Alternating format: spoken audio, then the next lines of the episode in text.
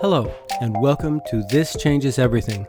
My name is Larry Jeannie, and I'll be your host as we explore an approach to education that redefines the very purpose of schools, to train students to become responsible and self-directed learners, and to prepare them to live fulfilling and productive lives. My guest today is Gordon Booker, who's a chemistry teacher at Niles North High School. Today we'll be talking about what to do when most of the students in a class are motivated to work and they're self-directed and they use their time well, but some students aren't. We'll also be talking about the nuts and bolts of test resubmittals, test remediation, and how to teach students how to teach each other effectively. Here is that conversation. We were doing some self-directed stuff in honors, which has been going great. And by self-directed, you mean open work time? They've got choices. Lots of open work time. And this is actually, it's been a packet that I made a few years ago that I haven't used in the same way that I have in the past. Mm-hmm. The very first year I used it, it worked out very well. Mm-hmm. But since then I've noticed that my regular level kids needed more direction than what I was giving them. Yeah. I tried it again this year with my honors class. Mm-hmm. They've already been used to kind of doing more open work time, mm-hmm. and they've like excelled at it. I mean, it's been like really how I envisioned it a couple years ago when I actually started. So you walk in and the room is buzzing. Yeah. So you know they have their packets, they have guided notes that I have videos already made for them to take notes with. They have practice problems, and then they have lab investigations, little mini labs that take like 10 to 15 minutes. Yeah. And then they work on those. I told them Tuesday, the rest of this packet is due Friday, and I told them, all right, today you should have, Boyle's law done, tomorrow you should have Charles' law, by Friday you should have Lussac's finished, right. And of course if you need more time, it's going to become homework what you don't finish in class, or if you're, if you're ahead of the game, feel free to, move forward, so jump that way that way you're not. And so you have some enrichment stuff available too that's beyond what they need to do? There's one additional thing at the very, very end, just a reading about hot air balloons. I don't know I think one of them started looking at it today, but most of them were just finishing what they should be at. Yeah. But it's nice because it's very them in control. Yeah. Me so they're making good choices. And, yes. And I haven't had that. I mean, in the past when I've had this the last couple of years, I've needed to just do the notes with them and keep them all in the same spot, because without that direction, they were very just. Right. It's amazing, when they buy into the idea that you're handing over some of the responsibility of making decisions, and when they buy into that, this kind of stuff happens.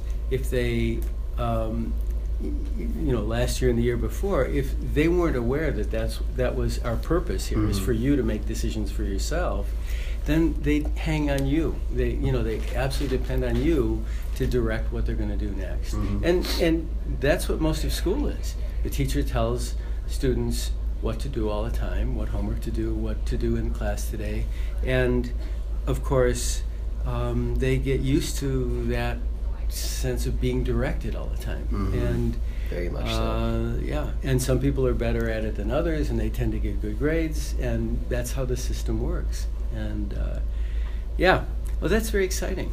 So, in the regular level, how do you see? I mean, we talked about that earlier. The question of them finding motivation and so forth. Have you?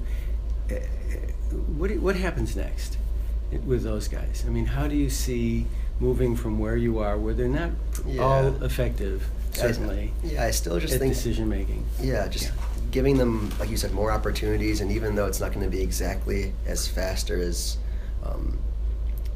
self-directed as I want it, just giving those mm-hmm. opportunities, letting them practice, working on their own. Some of them who are not very self-directed aren't doing well, mm-hmm. and giving the opportunity to see how they can improve, how they can improve their own, just work ethic. Yeah. And like you said, that kind of resonated a lot with me before, which is giving them the choice to fail, which some of them in my other classes right now aren't doing well, and I'm trying to still get them. Yeah. And it's tough still. Yeah.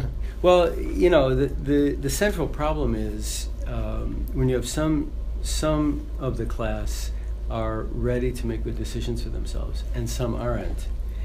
It tends to be chaotic because the ones who aren't are going to just, they're just going to mess around.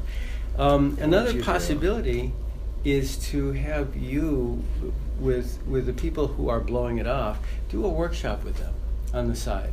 Let the people who are self-directed do the self-directed stuff. And I found when I was doing that, they'd be looking at what everybody else was doing and thinking, "That's, I want to do that," you know. So there starts to be some kind of pressure for them to want to be self-directed. Yeah, that's a good idea. So that they're not, you know, being directed by you in a small group. And in this small group, you can do more good because you pull their attention and you focus on what they're struggling with, and you know, it's more hand-holding. But there's always the background goal of weaning them off their dependence on you. Mm-hmm. You know, they don't even know that necessarily, that that's what your goal is. So you need to say that. My goal is for you to be able to do that stuff that they're doing. And I really would like us to get to that point. So let's work together, and you can also model how a group works. Mm-hmm. You know, effectively staying on task, let it go off task a little bit, and then bring it back. So you model how do good groups work? I'll be part of your group. You know, mm-hmm. And especially if you only have 4 or 5 kids that you're doing that with, you can do that. It can become another study group, only you happen to be a member. Yeah. And you'll be the leader of that group. Yeah. I'm gonna grab one worksheet real quick. Oh yeah, yeah. Okay. So yeah, what we're doing in my conceptual class, last week they took a test. Some did great. A lot definitely have a lot of room for improvement. So mm-hmm. We're doing test corrections today. I was planning on doing kind of with the sense of trying to have them not only work on their own, but also have the students teach students. Yeah. Once students get done with their test corrections, which some of them are already finished because they did great, mm-hmm. I plan on pairing them with either pairs or small groups of students to help those other students complete their test corrections. This was one of the sheets that I got from your mm-hmm. resource, mm-hmm. Mm-hmm. And they've been using this throughout the year, so they're already kind of used to doing this. That's great, yeah. But they haven't been. So after every test, this is what they do. Yeah, yeah. So it's uh-huh. 3 questions. You know, how'd you prepare for it? How can you improve? And then looking at the test, what concepts did you have trouble on? And then for each question you're missing, I'm writing the correct answer, explaining it, and then writing a new problem. Mm-hmm. About that topic. Yeah, and has that been working? I mean, that last part, right, new problem. It's a lot. It's a lot, and they don't know how to do that. I mean, they've never written test questions mm-hmm. in their lives. That's a skill they don't have. But so are they able to actually do it? Yeah, no, I'll model exactly how I would write a new problem. We'll go over usually 2. Nice. Usually the 2 most common ones missed, I'll pick those 2. Mm-hmm. All right, guys, here's how the correct answer, here's how I would explain it. I show them that it is, I'm not expecting a huge, you know, paragraph summary, a sentence, just showing me that you know why the right answer is the right answer. Right. And even if it's, you know, not changing the question completely, just reframing it or even changing the numbers, or maybe they're just, you know, choosing a different topic, whether it's what do the particles in a solid look like versus what do the particles in a gas look like? Yeah, something very similar, structured, and for them to get full credit. If they don't do the new problem, usually each test correction you'll get 2 points for each correction you make. Mm. Without that, they just get 1 point. So mm-hmm. they can still get some of the points back without doing that second piece, but that will definitely provide them not only with a better learning opportunity, but with more.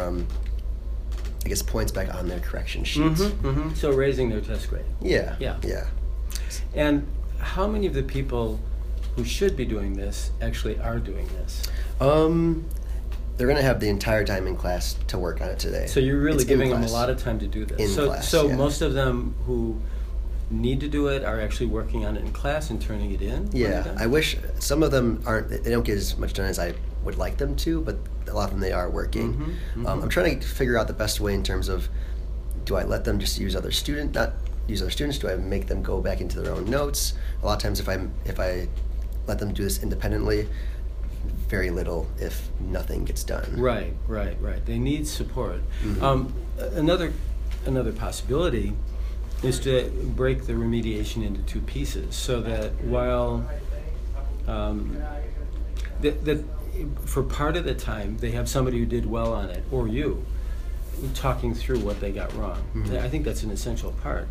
But then for another part, they go back to their notes and, you know, work on parts A and B on your form so that they're trying to express, you know, here's a problem. Here's a way of attacking that same problem, that same concept that I didn't get. Have you noticed in terms of what you would do first? Because I have tried something similar to that. I'll usually say work on your own, you know, work independently for the first 15 minutes. After that, you can use each other to check your work, or then you know the problems that you couldn't figure out independently. Now we can ask the people around you. However, you're giving them answer keys. They don't have answer keys to the tests. No, I just say like with your notes, with your old quizzes, with the, you know, the book, any of these resources that you have, try to figure out as much of these concepts as you can on your own. And usually with the last 10 or 15 minutes of class, I'll say, okay, the ones that you were stumped on or couldn't figure out, now let's work with, you know, people around you or a team or me.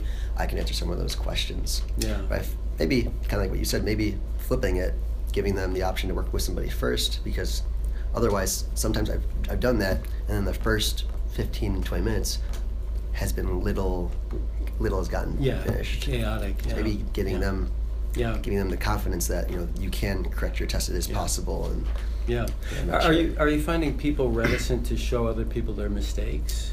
Is that an issue?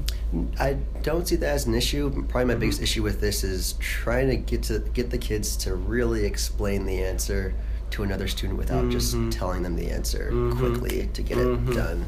Yeah. You're teaching them how to teach. Yeah. You know. And that's something to be explicit about. This is what good teaching is like. If you give them the answer, nothing happens. They don't learn much from that. So answer a question with a question. You know. Answer a question with a question. Yeah. Yes. Yeah. Simple. Yeah. You got to keep it simple. Yeah. Answer a question with a question. And model it. You know. Yeah. Another thing is you can do with this test remediation what we were talking about with open work time. If there are kids who are not getting much out of working with other students, have them work with you going over the test. So you got 4 people with you and you're going over all the questions that all 4 of them got wrong, while other people are independently, you know, working with each other and getting things done. This looks great. I'm actually gonna. I know because I want to make sure I have enough time. Absolutely. Thanks. Yeah. I have to print off some more of these, and I also have to just total up. They did presentations yesterday, and where they invested fake money into different projects. So they each made an idea of a toy based on different chemistry principles. They had to describe the toy, explain the chemistry behind it, explain approximately how much it would cost to make and how much they would sell it for. Wow. And the audience invested up to $5,000 into these different toy projects. Wow! So, no kidding. Yeah. And did they get into it? I mean, it was they were really into it. Some of them weren't at first, and once they kind of saw some of the ideas of some of the other groups, or a lot worked in either 1s, 2s, or 3s. It turned out really cool. And by the end of the day, they were like really. You know, it was kind of like Shark Tank. You know, they were asking questions about it. You know, having to defend. You know, their thought process. So. Yeah. It was really cool. Well, you might consider sometime videotaping that. Yeah. You know, and then next year, if you're doing the same thing, show them an example of something that really works well and something that didn't, maybe. Yeah. Say, hey, let's spend 5 minutes and look at what this can look like. Okay, go. You know? So that's another possibility. Alrighty, well. There's totally those. Yeah, you got work to do. I would like to thank my guest, Gordon Booker, for joining me in this conversation, and I'd like to thank you for listening. If you'd like to subscribe to this podcast, you can go to iTunes or any platform that you get your podcast from and search for This Changes Everything. If you enjoyed the podcast, please give it a review since that helps spread the word. You can contact me directly at larryjeannie@gmail.com. That's LARRYGENI@gmail.com. If you're interested in diving deeper, you can also go directly to my website at www.genieconsulting.org. There you'll find 2 books that I've written on these topics. They're freely available, along with video clips of classrooms at work and a library of useful information for teachers. In the next episode, I'll be joined by Carl Brownell, who is the department chair of the Social Studies Department at Maine East High School. We will be talking about one of the most difficult and important topics, the nature of grades. I hope you can join me. Thanks.